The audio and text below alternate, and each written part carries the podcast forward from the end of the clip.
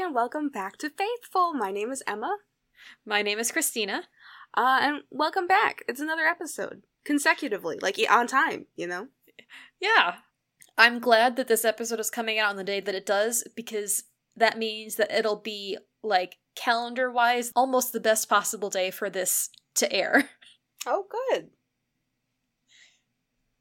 I'm excited. What are we talking about today, Christina? Well, Emma, because you didn't see the episode title, uh, today we're talking about Joan of Arc. Oh, I'm so excited. And I'm very glad because this episode is coming out the day after her feast day, which Oh, is fun. May 30th. Are you going to do anything for the feast day? Um, I mean, I might. I might see if I can, like, live stream a, like, a mass in her honor or something. Oh, if sure. there's a church that's doing a special mass for it. Mhm. Um, part of the thing is that, like, a lot of the, I don't know, there's, there's certain, like, saints in the Catholic Church where, like, if it's their feast day that's supposed to be celebrated, or is an optional celebration, Mm-hmm. there'll be like a different set of like readings from the Bible to use and stuff for that mass. Sure, sure. So I don't know if there would necessarily be one for Joan of Arc, but I really hope so because I'd like to watch it. Sure, yeah. I hope so too. yeah. Um cuz it is uh I I don't know. Where where did where would you like to start? I have like a very rough outline of things we can talk about. Um, well, I I don't have know a lot of mu- notes but they're not especially structured. well, I think I'll just start with I don't know how that this is probably not going to lead into your notes at all, but um I've talked I talked about this on uh Wayward, but I Home for Regular Seas, which is my podcast which Emma has been on. yes, it was a good episode. Um so as a, a child is is the wrong word. As like I was probably in high school, freshman or sophomore year. Um I had a blog, a role play blog for Joan of Arc as a Night at the Museum Oh, OC. Yeah, yeah, yeah, yeah. I forgot. Uh, I forgot about that, but that is still very good. yeah. So, I mean, it probably wasn't very. I definitely. It's not great. It's certainly not good. I don't think I gave her the the respect that she probably deserves as a um I like mean, actual saint that means things to people. I'm not offended because Night at the Museum is not an especially, uh, let's just say, reverent uh franchise to be making an OC in. Sure. Yeah. Like That's they're fair. they're respectful to things that are super important, but everything is taken with a big old grain of comedy. hmm So- right, yeah, yeah. Um, so I did. I remember doing a lot of research to figure out like what her personality should be like, and how, so Mhm. that I could write her better. Um, but that was a long time ago, and I don't really remember any of it. So I'm excited to uh, relive it again. Believe me, I I am sure that I'm going to have a lot of information to impart to you, but also I have a surprisingly long list of like what's uh what are things that Joan of Arc has like appeared in. Sure, I'm excited. Okay, um here's how I'm going to be laying this episode out is first going to do kind of like a basic like what is what information should a, layperson maybe know about Joan of Arc? And Mhm. then second uh as accurate of a historical like documentation of her life as I could find in my searching today. hmm Um and third, kind of we can talk a little bit more about like what kind of an impact she's had and also like what was what was she about like spiritually. Sure, And then and then fourth is going to be all of the fun stuff that she's appeared in cuz she Joan of Arc has a, has like been depicted in so many forms of media that she has her own Wikipedia page about it, oh, cool. which I appreciate seeing. Well, I'm excited. Let's get right into it. Okay. Um, I also should start this off with the major disclaimer that I am I am very passionate about Joan of Arc, mostly because um in in the Catholic Church, when you are going through the rite of confirmation, which for me was eighth grade, so about age 14, 15, um, you are uh, required to choose a confirmation saint who is kind of like your your guide through who is kind of intended to be like your spiritual guide kind of a thing. Mm-hmm. Obviously, you know, people take that at varying degrees of seriousness. Um, but I chose Joan of Arc partially because um my my middle name is Marie, which then kind of automatically disqualified me from taking any of the saints named Mary as a confirmation saint because Christina Mary Marie doesn't sound really good. um but also because I'd be lying if it wasn't also because Joan of Arc was a soldier and carried a sword, which was important to me at the time and is still important to me. Um, but you know, now as an adult, I I have a, I have a special devotion to Joan of Arc because she's not only does she carry a sword, she also you know was incredibly passionate and well versed and overcame a lot of uh, a lot of adversity in her life. yeah. And she she had a very strong sense of you know justice and she was very attuned to doing God's will, all of which are things that I would like to be and or have. Sure, yeah. Yeah. So this is this is Christina's Stan episode. Um okay, so basic facts about Joan of Arc. First off, Joan of Arc is the it is the anglicized version of her name. That's what I was going for. okay. Um her her actual name was was uh was Joan d'Arc. And I really hope I pronounced that right. I listened to Google Translate say it about 5 times. Um, if it was wrong, I apologize. I am just going to be calling her Joan instead of, you know, Jean or Joan, because I I have grown up my whole life calling her Joan, and I'm less likely to goof up Joan. I think that's fair. um, yeah. Um, her nickname was the Maid of Orleans. Um, for the U.S., that's Orleans. um, which in French is La Pucelle d'Orléans, which is, you know, fun. Um, she lived from sometime in 1412 uh, to May 30th, 1431. She was 19 when she was uh, when she was executed. um, her feast day is May 30th. Already said that, but I'm going to say it again. Um, her attributes, so the things that she's kind of like most commonly depicted with are obviously her suit of armor, um, her sword, and her banner. Um, her banner, I'd like to take a moment to note. Um, it is a white banner. It's usually a pennant, you know, like the triangular banner and stuff. yeah, yeah. Um, and, and hers is depicted with a lot of uh, fleur de lis, Oh, yep. which are, you know, one of the national symbols of France and are used a lot in heraldry for the French monarchy. Yep.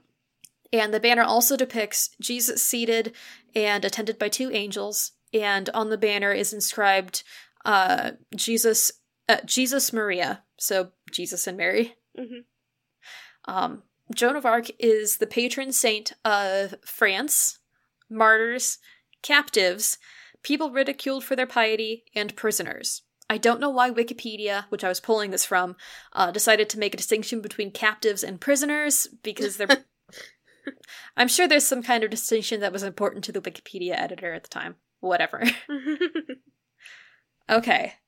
So that's like the basics that I I that's the basics that I figured we would start with. Mhm, mhm. Okay. So here goes the um the historical background part. Feel free to reach out to me with questions at any time. Yeah, we'll This is do. probably going to be uh pretty capital C chonky. yeah, yeah. Um, I also should note that a lot of the a lot of my sources of information for this um is a actually it's like a nine it's like an eight or nine part video series by the YouTube channel Extra History that did a they did a really neat video series like animated video series based on Joan of Arc's life and like the historical events that surrounded her life. Wow. So cool. it was it was really neat and it's actually like it's really well researched and also pretty impartial. cool. Like it's not, you know, leaning on the side of the English or on the side of the French. It's also pretty secular, but hey, that's what we're here for. okay. So, we start with the Hundred Years' War, which was England versus France. from like the 1300s to the 1400s. I Mhm. didn't write down the exact years because it's not especially important. During this time, during this long conflict, King Charles VI of France, um, he was in charge, but he wasn't doing an especially good job, mostly because he had some kind of mental illness that to this day we still don't know exactly what was wrong with him. Um, he, he was the king of France who had the glass delusion. Oh. that he thought he was made out of glass and that he was so fragile that anyone t- who touched him would break him into pieces, and so he had iron rods sewn into his clothes. Whoa. yeah. Yeah, mental health was um not his strongest point. No. Um since he was not especially fit to rule, um this caused a pretty long succession crisis in France. Um, the biggest players that are relevant to the story are uh, Charles the Seventh of of Orleans. Yes, I pronounced that right. Um, are Charles Seventh of Orleans, who was Charles Sixth's nephew, and um, a whole bunch of people that were allied around the French region of Burgundy. They were led at various times by a duke named John the Fearless, but also um, also they ended up allying with um, the actual reigning queen of France, uh, Isabeau. I Mhm. think she was from uh, uh, Queen Isabeau. I don't remember what country she was from. It started with a B. um, so during during this succession crisis, um, the two sides, uh, those favoring Charles VII, who called themselves the Armagnacs after the region that they were headquartered in, and the Burgundy, the Burgund- Burgundians, I think, yeah, and the Burgundians, who were you know allied around the region of Burgundy. hmm The Armagnac faction ended up controlling a lot of the south of France, and the Burgundians occupied the north of France, which was important because the north of France has both, uh, both I think Rhine. I'm really hoping that's correct. Maybe it's Rhame, um, including Rhame, which is the location traditionally that had been used to, you know, actually like anoint the kings of France as, you know, like being like divinely coronated and stuff. Uh-huh. And also Paris is in the north of France, both of which are incredibly important. Right. um so the Burgundians decided to ally with the English forces because they wanted to make France run more like England was at the time, so more focused on like commercial farming and and like sheep and less on, you know, like subsistence farming kind of a thing. Sure. Queen Isabeau, uh, who at this point had allied with both the Burgundians and the English, um, claimed the throne in the name of her infant grandson Henry VI, Mhm. who at the time was also a he already was like the heir apparent to the throne of England, and she just said no, he gets France too. And the Armagnacs said, no, uh, Charles VII gets it because he's technically closer than than Henry VI is because he's a cousin and not like a and not like a grandson once removed or something like that. okay. hmm And obviously, you know, the, the infant wasn't the infant wasn't fighting in this scenario. People were fighting on behalf of the infant Henry VI. Right. Um, but they kind of fought back and forth across a lot of France.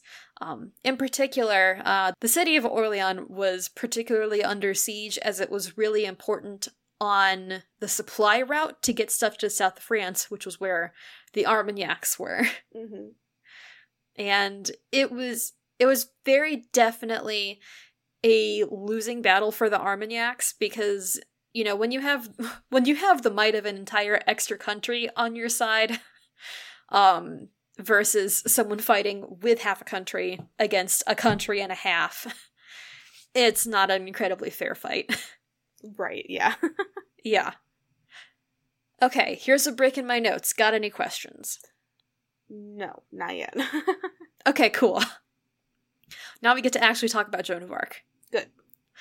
So, all of that's important to know because Joan was born in Domremy, France, which is now called Domremy Pucelle, which is, if you remember from earlier, Joan's like nickname. They they they said no, Joan is important, so she gets to also be part of the town name. Joan's family was, you know, obviously peasants. Um, but I think her, if I'm remembering correctly, her dad had a minor role in like the town government. Okay. Um, so you know they had they had some power and responsibility, but about as much as you could when you were a peasant Sure. in 1400s France. Makes sense. Um, Joan, by all of the accounts that have survived, um, was you know a pr- was you know a good kid. She worked on the farm, helped her parents out, spent a lot of time working as a shepherd. But of course, because you know she is a saint, um, she began having visions. Uh, they started in 1425 when she was 13. And she called these her voices. Even in the documents, like from her heretical trial, they were listed as being her voices with a capital V. So I'm going to refer to them as the voices. hmm Um, but they were they had there were three of them. One which was Saint Michael the Archangel, um, who is the patron saint of police officers and also guardian of the Catholic Church. Um, if you ever like, if you've ever watched a TV procedural, like Saint Michael is the one that the police officers are always, you know, like, oh hey, the one Catholic officer is wearing a medal of Saint Michael, kind of a thing. Ah, gotcha. Um, Saint Margaret of Antioch, who was the patron saint of peasants, exiles, and falsely accused people, Sure. And Saint Catherine of Alexandria, who was the patron saint of girls and maidens. She is the Catherine of the Catherine wheel, where they tried to tie her to like a wheel and roll her down a hill to kill her. Oh, Didn't wow. work. that seems like a really roundabout way to kill somebody. A Oh. not not purposeful, but I'll take it. It's okay. By Joan's account, uh, her voices began speaking to her when she was 13 and pretty much never stopped. I, if I'm remembering correctly, they may have spoken to her, or if not every day, then a lot of the time. hmm Um, in her first vision, um, her first encounter with the voices, uh, they appeared to her and told her that she needed to drive out the English from France and to take Charles VII to Rheims, where he would be consecrated as King of France. She received that that divine order when she was 13, but she did she either didn't or probably more likely couldn't do anything about it until she was 16. Right. When she was 16, Joan went to Vaucouleurs. I really hope I pronounced that right. um, which was the the nearest town that had any kind of military presence. And she asked the garrison commander if he would uh, escort her to go meet uh, Charles VII. He said no. So she said, okay, and then came back later for take two, which was where she befriended two of his soldiers, uh, and told the soldiers something that ended, something that would happen at a battle that was currently ongoing.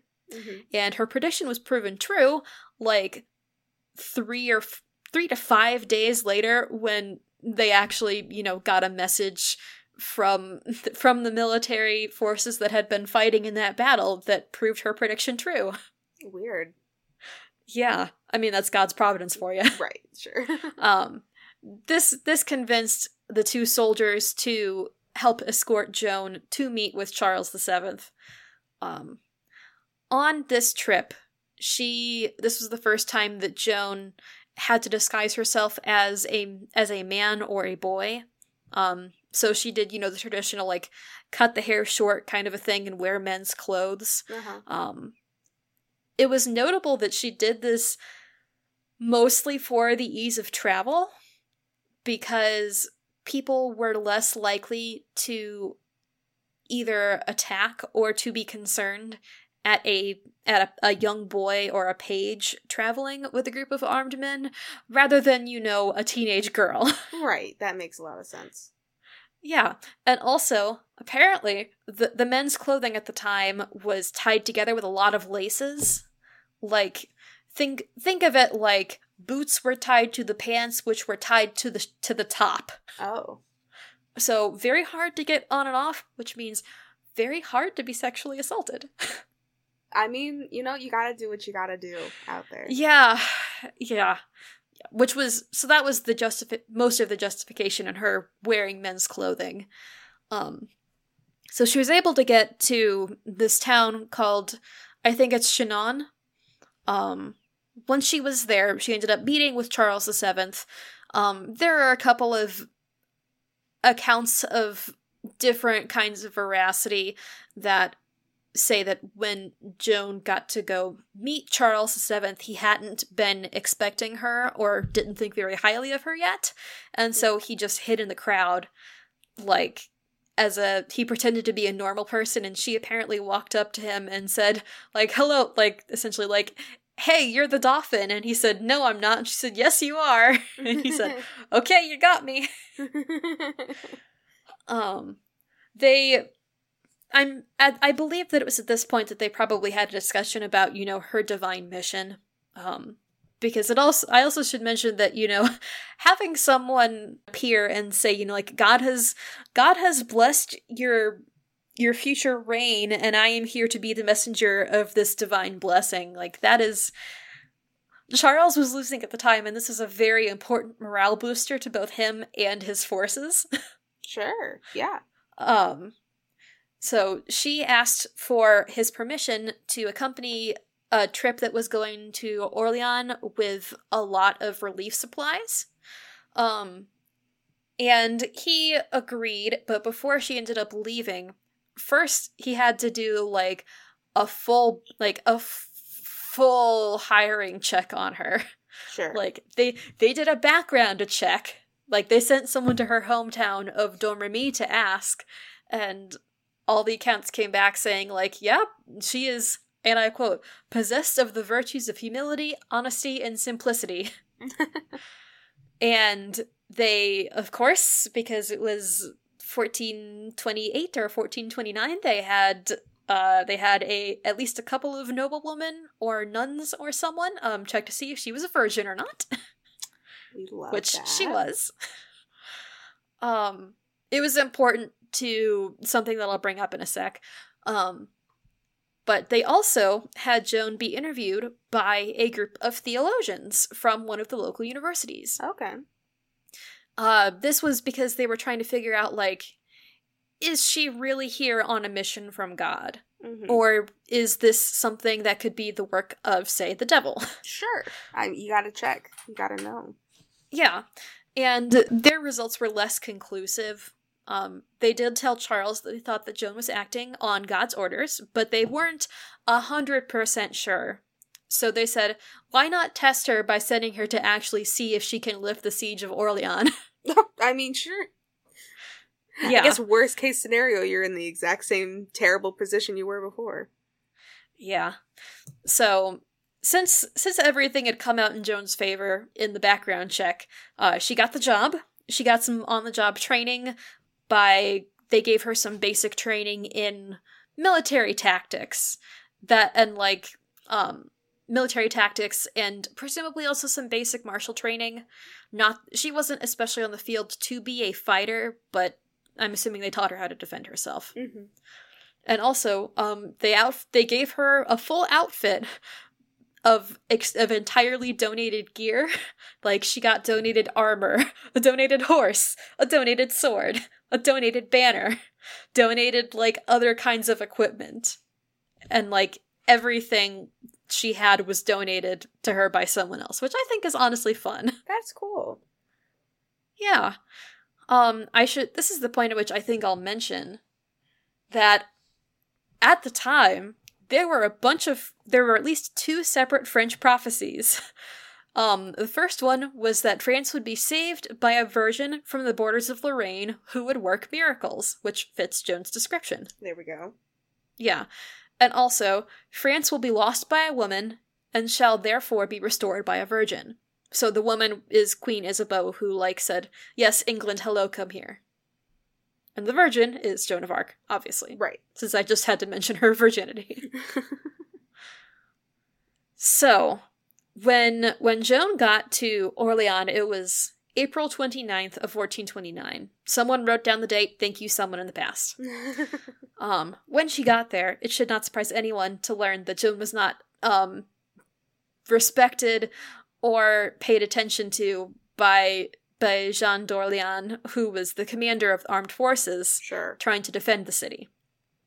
So there were a couple of um, there were a couple of I guess skirmishes you could say that um, that were enacted before Joan was allowed input in the tactics. Um, obviously, those skirmishes did not go super well, and Joan was an advocate for pretty strong direct assaults. Mm-hmm.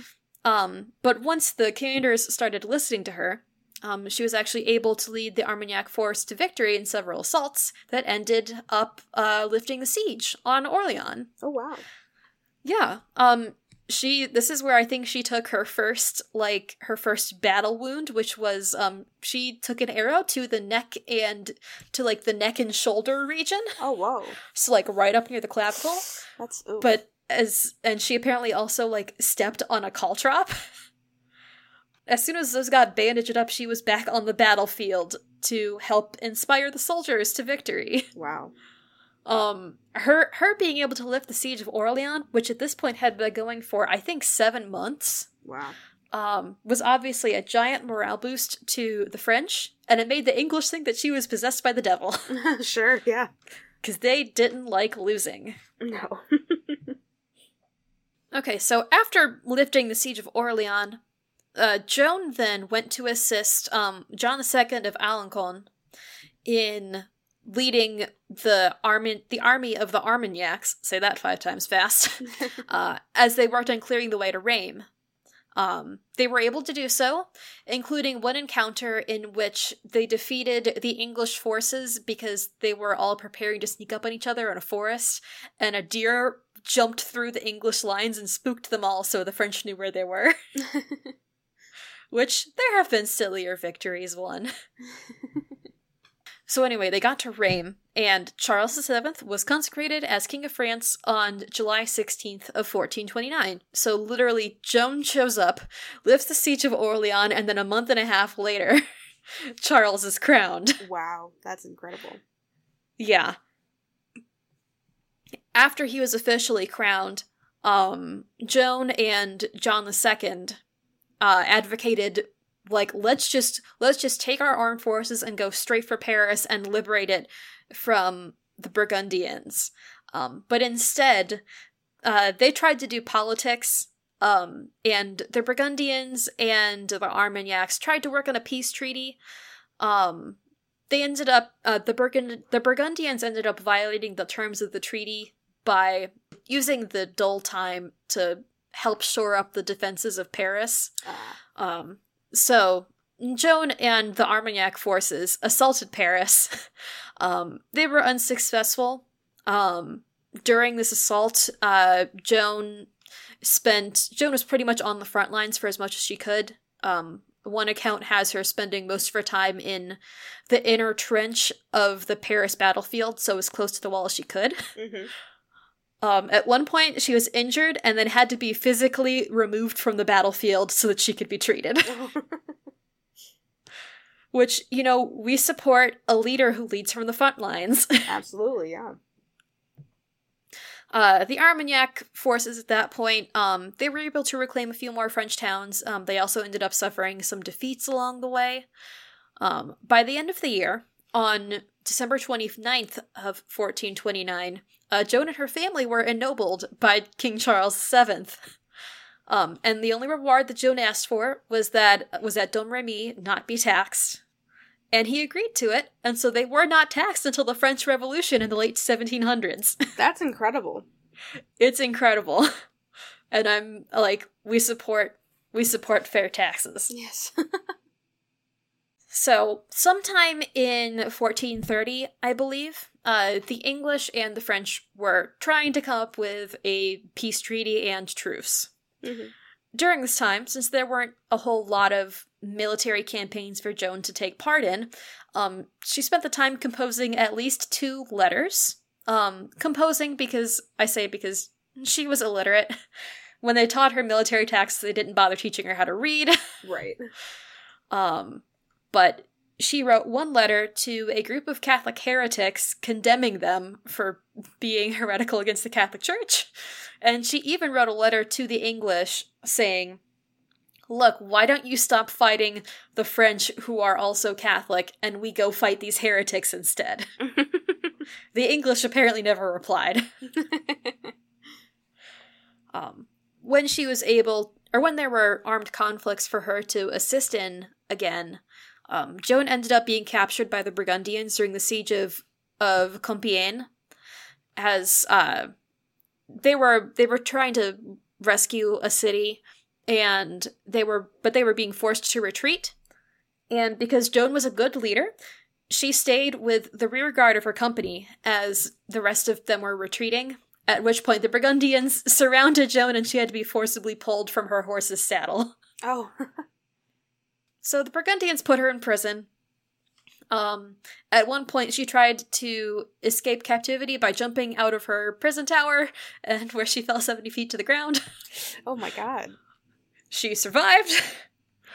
um, she survived long enough for the English to buy her captivity from the Burgundians for ten thousand uh, livres tournois, which I'm assuming was you know the currency of the time. Yeah, yeah. So they had the English said, "We hate this girl so much, we're going to buy her captivity from you so we can put her on trial." Wow. Yeah. So the English moved her to Rouen, which is another town in France, and they put her on inquisitorial trial. Wow. Um, there's a quote from uh, historian Beverly Boyd, which is that the trial was meant to get rid of a bizarre prisoner of war with maximum embarrassment to England's enemies. Ah. which is, which probably tells you all you need to know about how well this trial is going to go and how fair it's going to be. right. So the people that were taking part in this trial were exclusively English and Burgundian like members of the Catholic Church. So everyone here was on the side of England except for Joan. Wow. Yeah. And they were trying to put her on trial for heresy because they needed to find a way to, you know, disprove all of the miraculous work that Joan had done in, you know, rallying the people of France around King Charles VII and leading them to victories in military combat, and the English were being sore losers about it. Right, yeah. I mean, like, yeah. you know, you wouldn't want to hear that, like, your god is helping the other side of the war. It's pretty hard Yeah. to, like, look at that and say that, oh, am I. So I'm. Like, I'm in the right or no? Yeah. Like, Am- that's am- Am I the jerk here? No, I can't be. yeah. Yeah. So this this trial took had several stages. Like first, in order to like officially open proceedings, they had to have evidence of some kind of wrong behavior. So they sent people to gather testimony about Joan, but they could not find anyone who had bad things to say about Joan of Arc, who was not, you know, English or Burgundian. Right. But even though they had no ill testimony about her, they went ahead and opened proceedings anyway, which made it technically an invalid trial. This will be the first time that comes up of many. Um, they didn't give her any legal help, so she was her only witness and her only defendant. wow. and they note that she made it a point to ask for French clergy to be on, like to be on the panel for the trial, and they said no. Wow. Yeah.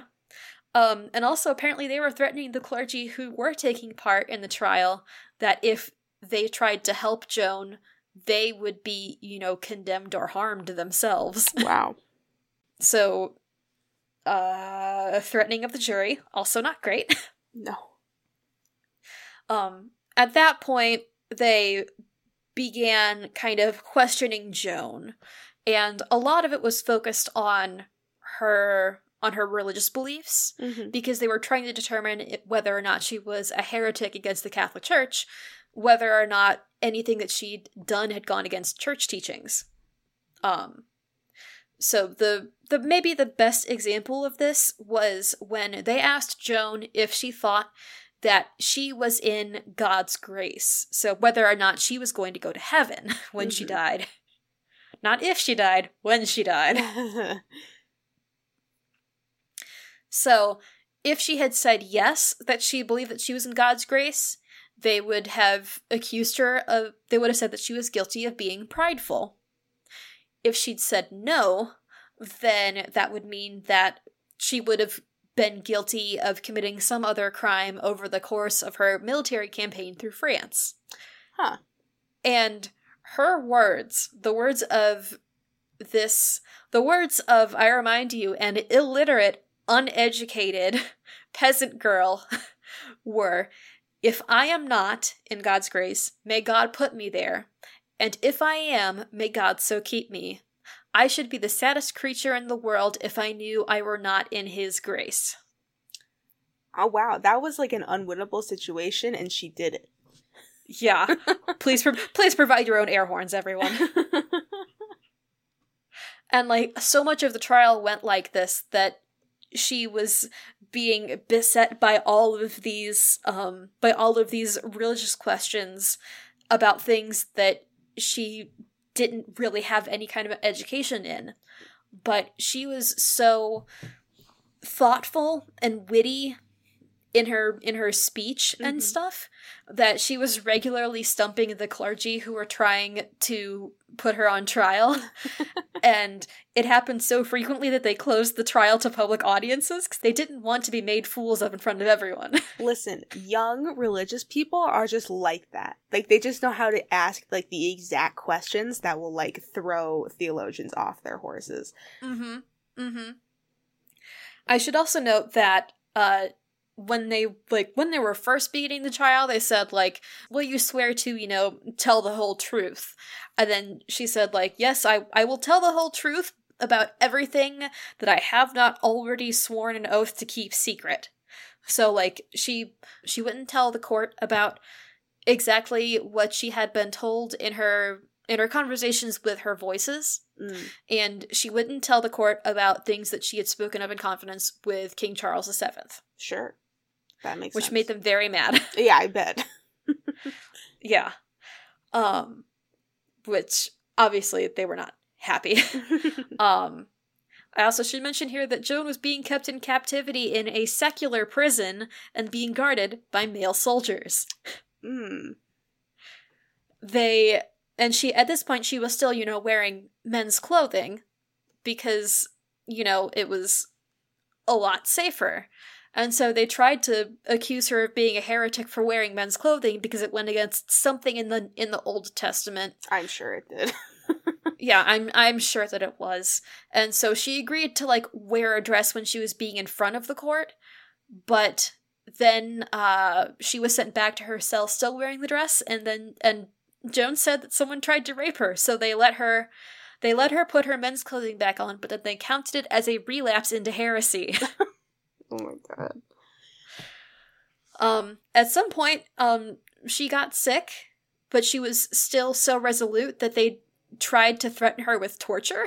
Oh my god. but they were concerned that if she was tortured that she would die from it which would then you know be on their hands so Mhm. they so they stopped threatening her with torture close to the end of her imprisonment um the bishop who was in charge of all this uh bishop Cauchon he apparently managed to um pressure uh con- of confession out of her to get her to recant you know everything that she'd done in god's name um, so she she recanted, but then three days later called him back and said, "Actually, no, I I take back my recanting. I did everything that I said I did, and it was all in God's name. Suck it."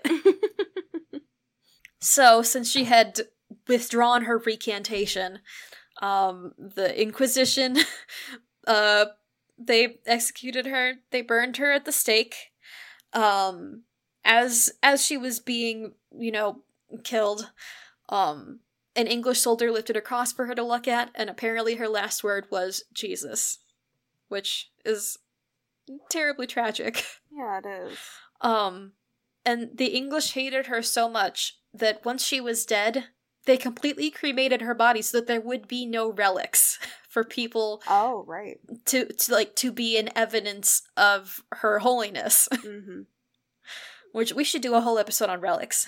I would actually like that. Yeah. have to, we'll have to put that on the list. Yeah. For the quick quick summary, a relic is usually an artifact from a saint's life that is uh, either used for veneration or is reputed to contain some part of you know like their essence. For for some people, it's like, hey, this is this is the saint's finger. This is all we have of them. But also in some cases, it's like, hey, we have the entire incorrupt body of Saint Catherine. Right. So it it can be all kinds of things. Like also the Shroud of Turin is technically a relic. Okay. So Joan died in 1431. Um, 20 years later, in 1452, um, there was actually a retrial of her. Oh. Um, Pope Calixtus III, who was a pro-French pope, hmm um, he assembled a tribunal, um, and they all got together and they decreed that Joan of Arc had been unjustly tried, and that she was, in fact, innocent of heresy against the Catholic Church. and that, in fact, Bishop Cauchon, who had been in charge, was the heretic and not Joan. Wild. yeah. So they so they cleared her name. Uh, however, it wasn't until 1920 that Joan was canonized as a saint uh, by Pope Benedict XV. So it took her a real long time. Wow. Um, I should note here that if you're interested in learning about Joan of Arc, it's really interesting because there are so many primary sources. Like, there are five separate original manuscripts taken from her condemnation trial, and also the entire rehabilitation trial with sworn testimony from 115 witnesses who were, who knew Joan in life. Oh wow. like, all of that has been saved. That's incredible. I didn't I didn't have time to read it for today, but it's out there and I might at some point, honestly. okay, so any questions before I go into like a couple of cool anecdotes? Um, I don't think so. Okay. So here's some cool stuff. Um there is a ring um that is supposed to have belonged to Joan of Arc that was returned to France from England in 2016. Whoa.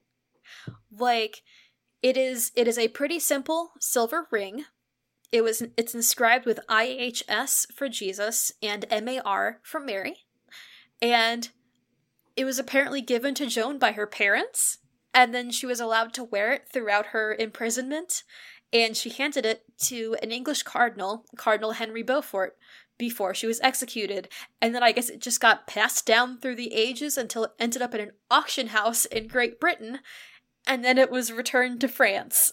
Wow. so, like, I really hope that's true because that's cool. That is really interesting. yeah. Here's a fun story that may might be apocryphal, might not be. Um, Joan of Arc may have had a cool sword given to her by God. Nice. We love that. Um, according to a couple of sources that I read, which you know, not primary sources, but whatever. Um, her sword had five crosses on the blade, which was apparently pretty common at the time. It was like a maker's mark or something. Um, but what was special was that Joan was guided by her voices to find it, where it was buried behind the altar of the Church of Saint Catherine de, Fu- de Fierbois. Whoa. And people thought that people were like, maybe this was buried there by Charlemagne's grandfather when he got done with his military campaign. Wow. And I th- one of the versions that I saw said that King said that King Charles VII was trying to bestow some honor upon Joan, you know, like do the knighting ceremony thing, but he needed a, he needed a sword to of hers to use for it, and she said, "Go to this church and dig around the altar, and you'll find this sword." And apparently, they found a sword. That's incredible. which is incredible. According to one story, Um, she used it to chase prostitutes out of the military camp. Whoa. yeah, which is um I mean not great for sex workers, but it's a cool story. that was a face you made.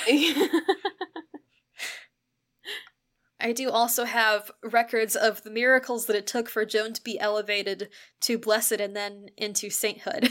okay, great. Interestingly enough, all the documented ones are from miracles that happened to women. Oh, that's awesome. Which is, you know, on brand. Um, there was a sister Therese who was cured of leg ulcers. There's a sister Julie Gauthier, uh, who was cured of a cancerous tumor in her left breast. Um, sister Marie Sanier, who was cured of stomach cancer.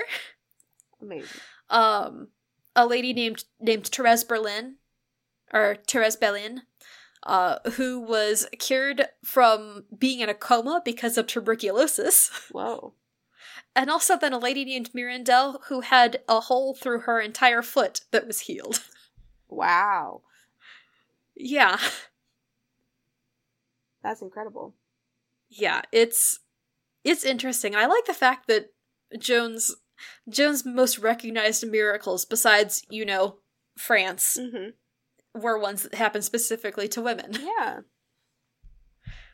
Okay. So, um obviously Joan of Arc has had, you know, a, a lot of impact in modern culture and women have always looked to her as a role model, myself included, Mhm. obviously. Mm-hmm. Um some phrasing I found that uh, I really liked was she operated within a religious tradition that believed an exceptional person from any level of society might receive a divine calling. Wow. Which is like, hey, this could be you. Um, and she set an example to the point where you can f- find a lot of female identifying activists who have been called, you know, the modern day insert culture here version of Joan of Arc. Right. Yeah. Like- sure. The Joan of, the Joan of Arc of Somalia, the, the Joan of Arc of union workers kind of a thing, Mm-hmm. Mm-hmm. which is like that's real cool. Yeah. Yeah. Um, and there's a really good quote that I'm going to read here, which is from her, I think it's from her accusation trial, um, which is I do not fear men at arms. My way has been made plain before me. If there be men at arms, my Lord God will make a way for me to go to my Lord Dauphin. For that I am come. Which frequently gets adapted into I am not afraid. I was born to do this. Oh, sure. Yeah. Which actually was the quote that I put on my mortarboard at graduation from college. I think that was my Tumblr description on my blog. nice, nice. Okay, so any questions before we get to talk about all the cool places that Joan of Arc has appeared in media and culture? Honestly, no. I think you covered a lot of it for me. I know I covered a lot of ground, so like, if you have any questions, please feel free to ask me. If I Of have course. questions at this point, I'm screwed. okay, I made a nice long list here off the Wikipedia page, um, so I'm just kind of gonna run through it. All right. Uh, Joan of Arc has appeared in two separate songs that were popular during World War One. Okay. One of them is called uh, Joan of Arc, They Are Calling You, which has lyrics include Joan of Arc, Joan of Arc, let your spirit guide us through. Come lead your friends to victory. Joan of Arc, they are calling you. Mm-hmm. And the other one was just Joan of Arc's answer song. Um, there's a lot of literature and plays that are about her life or that involve her as a character. Um, in particular, I want to spotlight um, the Histoire de, du Siege d'Orléans, which is a passion play, actually, that was made less than 15 years after her death. Oh wow. And the Catholic Church said that people who attended the play uh, could receive it as a minor indulgence to help expiate their sins. Interesting. So you get to learn and you get a better chance of going to heaven. um, there's a book called uh, Personal Recollections of Joan of Arc, which is a fictional biography that was written by Mark Twain. Oh, interesting. And it's apparently like the most serious of Mark Twain's published novels. Makes sense. So I put that on my list to read, of course, obviously. Of course. Of course. Um, there's a very popular play by George Bernard Shaw, which is called Saint Joan, which is, you know, the story of her and her trials and stuff. hmm Um, interestingly, uh, listed on Wikipedia, there is something called the Seraphic Dialogue, which was by choreographer Martha Graham, and it is a danced dialogue of Joan of Arc's life and her conversations with her voices, the saints, Oh wow. which is really cool, and I want to see if I can find like a performance of it. Yeah, that sounds awesome.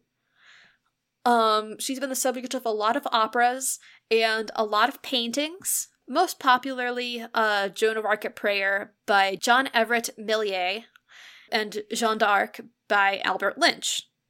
Um, she's lot. She has lots of statues. She has lots of biographical films. hmm Um, Joan of Arc makes a cameo in the 1989 movie Bill and Ted's Excellent Adventure. She sure does. She sure does. I love that movie. That she's great in that movie. I've actually never seen it. Oh my So- god. I mean, she has like no lines because she speaks French. And so hmm but the boys think that she's awesome. Like Bill and Ted think that she's great. And Good. yeah, I mean she's yeah, she she doesn't talk very much, but she's very like gung ho about things. I think she like maybe like finds like a Walkman or something and like discovers like music and Okay, stuff back in the that would that would explain um because actually the next thing that i have is like appearances of joan of arc in song um one of which i didn't write down which song it was but one of them does mention joan of arc holding a walkman which has to be because of bill and ted i guess Probably.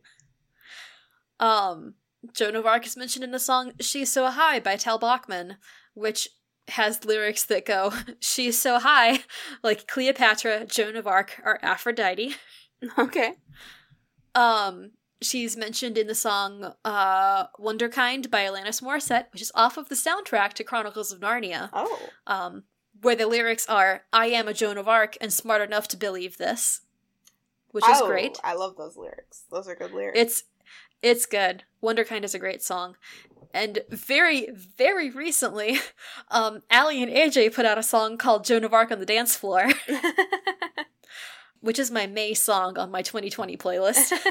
Um, the lyrics of which go Joan of Arc is on the dance floor. At the stake, we don't fight the flames. Are you born in vain if you die your savior? And also then knights in armor hide under eyeliner. And I'm like, that's a it is a great song oh, and that I love it. really good. It's rad. I think I sent it to you. oh, I think you did. Yeah. Yeah, it's good. Um, TV appearances. Joan of Arc was on Wishbone. Uh, in the episode Bone of Arc, which is based on Mark Twain's book. Because they had to do book references, I guess. Okay. Um, Joan of Arc was a character in Clone High, the animated TV series. Never heard of it. Um, essentially, it's like, hey, what if we were able to make clones of all these people from history and put them all in high school together to see how much like their previous selves they turn out to be? Interesting. It's weird. I think Tanner's into it. Talk about it with them if you want. Sure. Yeah. Um, also, I should mention that there is an entire TV show called Joan of Arcadia, um, which will at some point have its own episode on Faithful, where it's what if Joan of Arc was a high schooler on the West Coast and God manifested by appearing as various people to help her improve the lives of others. Oh wow, that's really interesting. It's it sounds really rad. I think I've read a bit about it. Um, as far as video games go, Joan of Arc appeared in this is extremely selected by the way. She's in a lot of video games. um, Joan of Arc appears in the World Heroes series, where she, you know, wields a sword and has pyrokinetic powers, awesome. which is like, but okay. Um, there is an entire PlayStation Portable game based on her story. It's called Jeanne d'Arc. Um, so it's her story, but more more of a fantasy kind of a thing. hmm Um, she is mentioned in Assassin's Creed 2 as having had uh, the piece of Eden called the sword, and then the Templars burned her to death for it. Because I guess the Templars are just everything bad in Assassin's Creed, but whatever. Yes. Um, and in the game Fate Grand Order, she is apparently a couple of different kinds of summonable servant and ally. I don't I don't play that kind of a game, so I'm not sure quite what that means, but that's uh that's what it is. sure, yeah. Okay, and now for the wildest pull Okay. of appearances of Joan of Arc in media. She's a Yu-Gi-Oh card, That's awesome. and I have it. oh, wow. Mm, Hold it up for you. Oh, she There's her looks great. character art. Actually, I really like that art. She's a fusion. She is the light attribute. Uh, she has seven star power rating, whatever that means in Yu-Gi-Oh. Um, and she is a fusion of the Forgiving Maiden and Marie the Fallen One, which is like accurate. yeah, yeah. I mean, that just makes sense. Yeah. Yeah. Funny story about this card. I found it and I have no idea where it came from. oh, that's really weird. Like, here's Christina's anecdote for the episode. so, in, I think I found this card in, I found this card somewhere between 2005 and, no, it was, it was in 2005 Mm-hmm. because my I found this card in the drawer of like an end table at our house, Oh. and it was just loose in in the drawer along with like two other extreme like rare and or holographic Yu-Gi-Oh cards. What? Did anyone in your house I- play Yu-Gi-Oh? Only my brother and I, and by this point we were pretty much out of Yu-Gi-Oh. Right. Yeah. So I have no idea how this card came into my life, but I have it. Oh, that's great. Like, if the heart of the cards is not God giving me a trading card of my patron saint, I don't know what is. I mean, that just makes sense to me. I think that's probably what happened. yeah, it's it's super rad, and I have a Yu-Gi-Oh card my patron saint. I'm gonna put her back up there where she's been sitting by your by the video the whole time. I bet Joan of Arc would like Yu-Gi-Oh if if she was here today. I mean, hopefully, if she could read, she'd like it. yeah, that was that was a capital L lot of information. Um, anything that you want to talk about or hit on with Joan of Arc? I genuinely I don't think I can think of anything you didn't touched on. Again, I don't I don't have a lot I don't have nearly as much background. I didn't do almost any research before the episode, but um thank you so much for bringing all of that here. I'm sure if if that was too fast or too much for anybody listening, you know. Listen to it on half speed Yeah. or like quarter speed or sure. whatever. Excuse me. What were you gonna say? I don't remember. Yu-Gi-Oh cards, Heart of the Cards, Joan of Arc, things that you things that you wanted to talk about about Joan. I think I was just gonna say that, um, you know, I hope that this episode maybe inspired you to learn more about Joan of Arc or think of her in a different light than you did before. Like, I know that I Mm-hmm. personally, like, you know, like I knew that she was a real person, but especially, I don't know if you, if anybody listening listened to our uh, King Arthur episode. To me, she seemed just kind of like this mystical legend that may or may not have actually existed Mm-hmm. but obviously like, she no. did. She lived. yeah. in in the Wikipedia article about like her portrayal in culture, there's like there's actually like a marginalia doodle that someone made like while she was alive of like they they drew Joan of Arc based on the description that they had of her. And it's like they, look, she existed. That's awesome. Yeah. I, I'm I'm an especially big fan of things in my faith that I have like that I actually have physical proof. Sure. I I believe things that don't have physical proof, but it's also real great when they do. Oh, sure, yeah.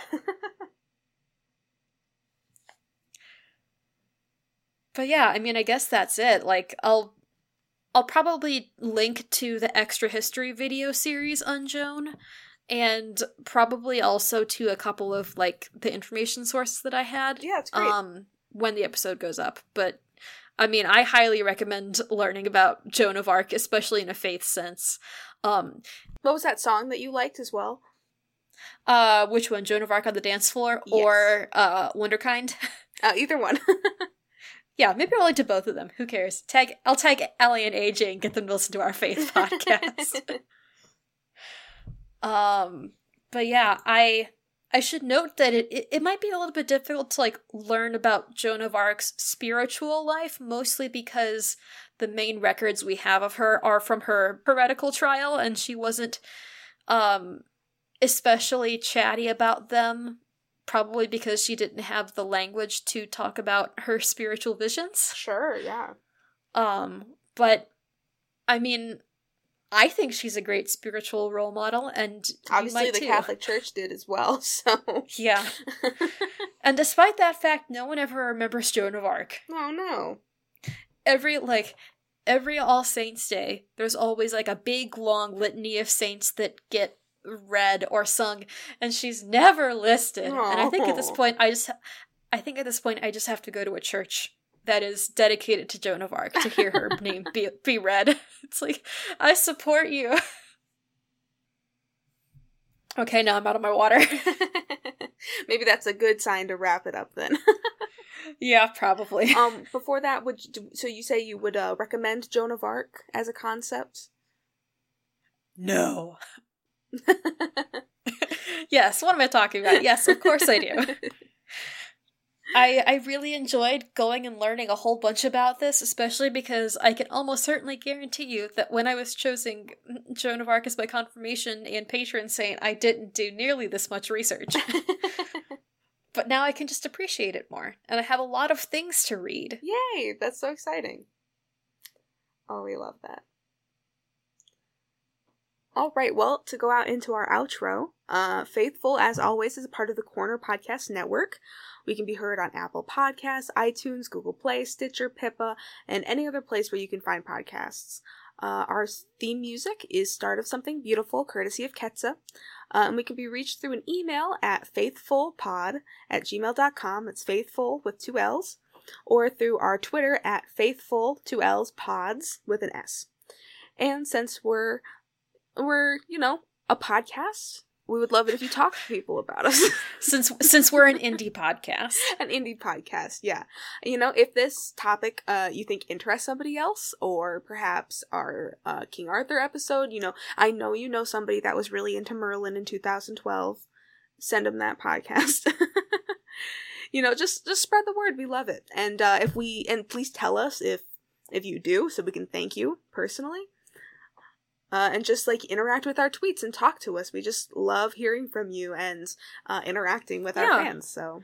Yeah, we we issued this challenge in the last episode, um, but I'm gonna say it again in this one. If you listen to us, we would love to hear from you. Tell us a little bit about yourself. Uh, we'd like to get to know our listeners. Yeah, absolutely. Tell us like about your faith journey, or I mean, if you're comfortable with that, obviously you don't have to, but you know, just like whatever. We just like like to know who you are, and I think it'd be fun. So,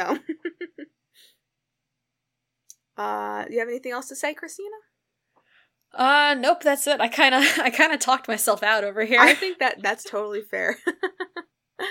All right. Well then, uh, until next time, keep, keep the, faith. faith.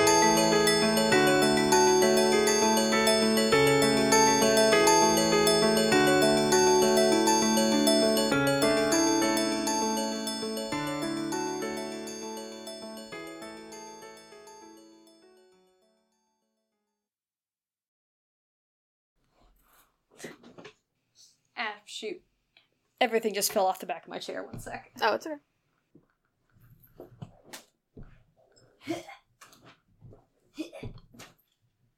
All good.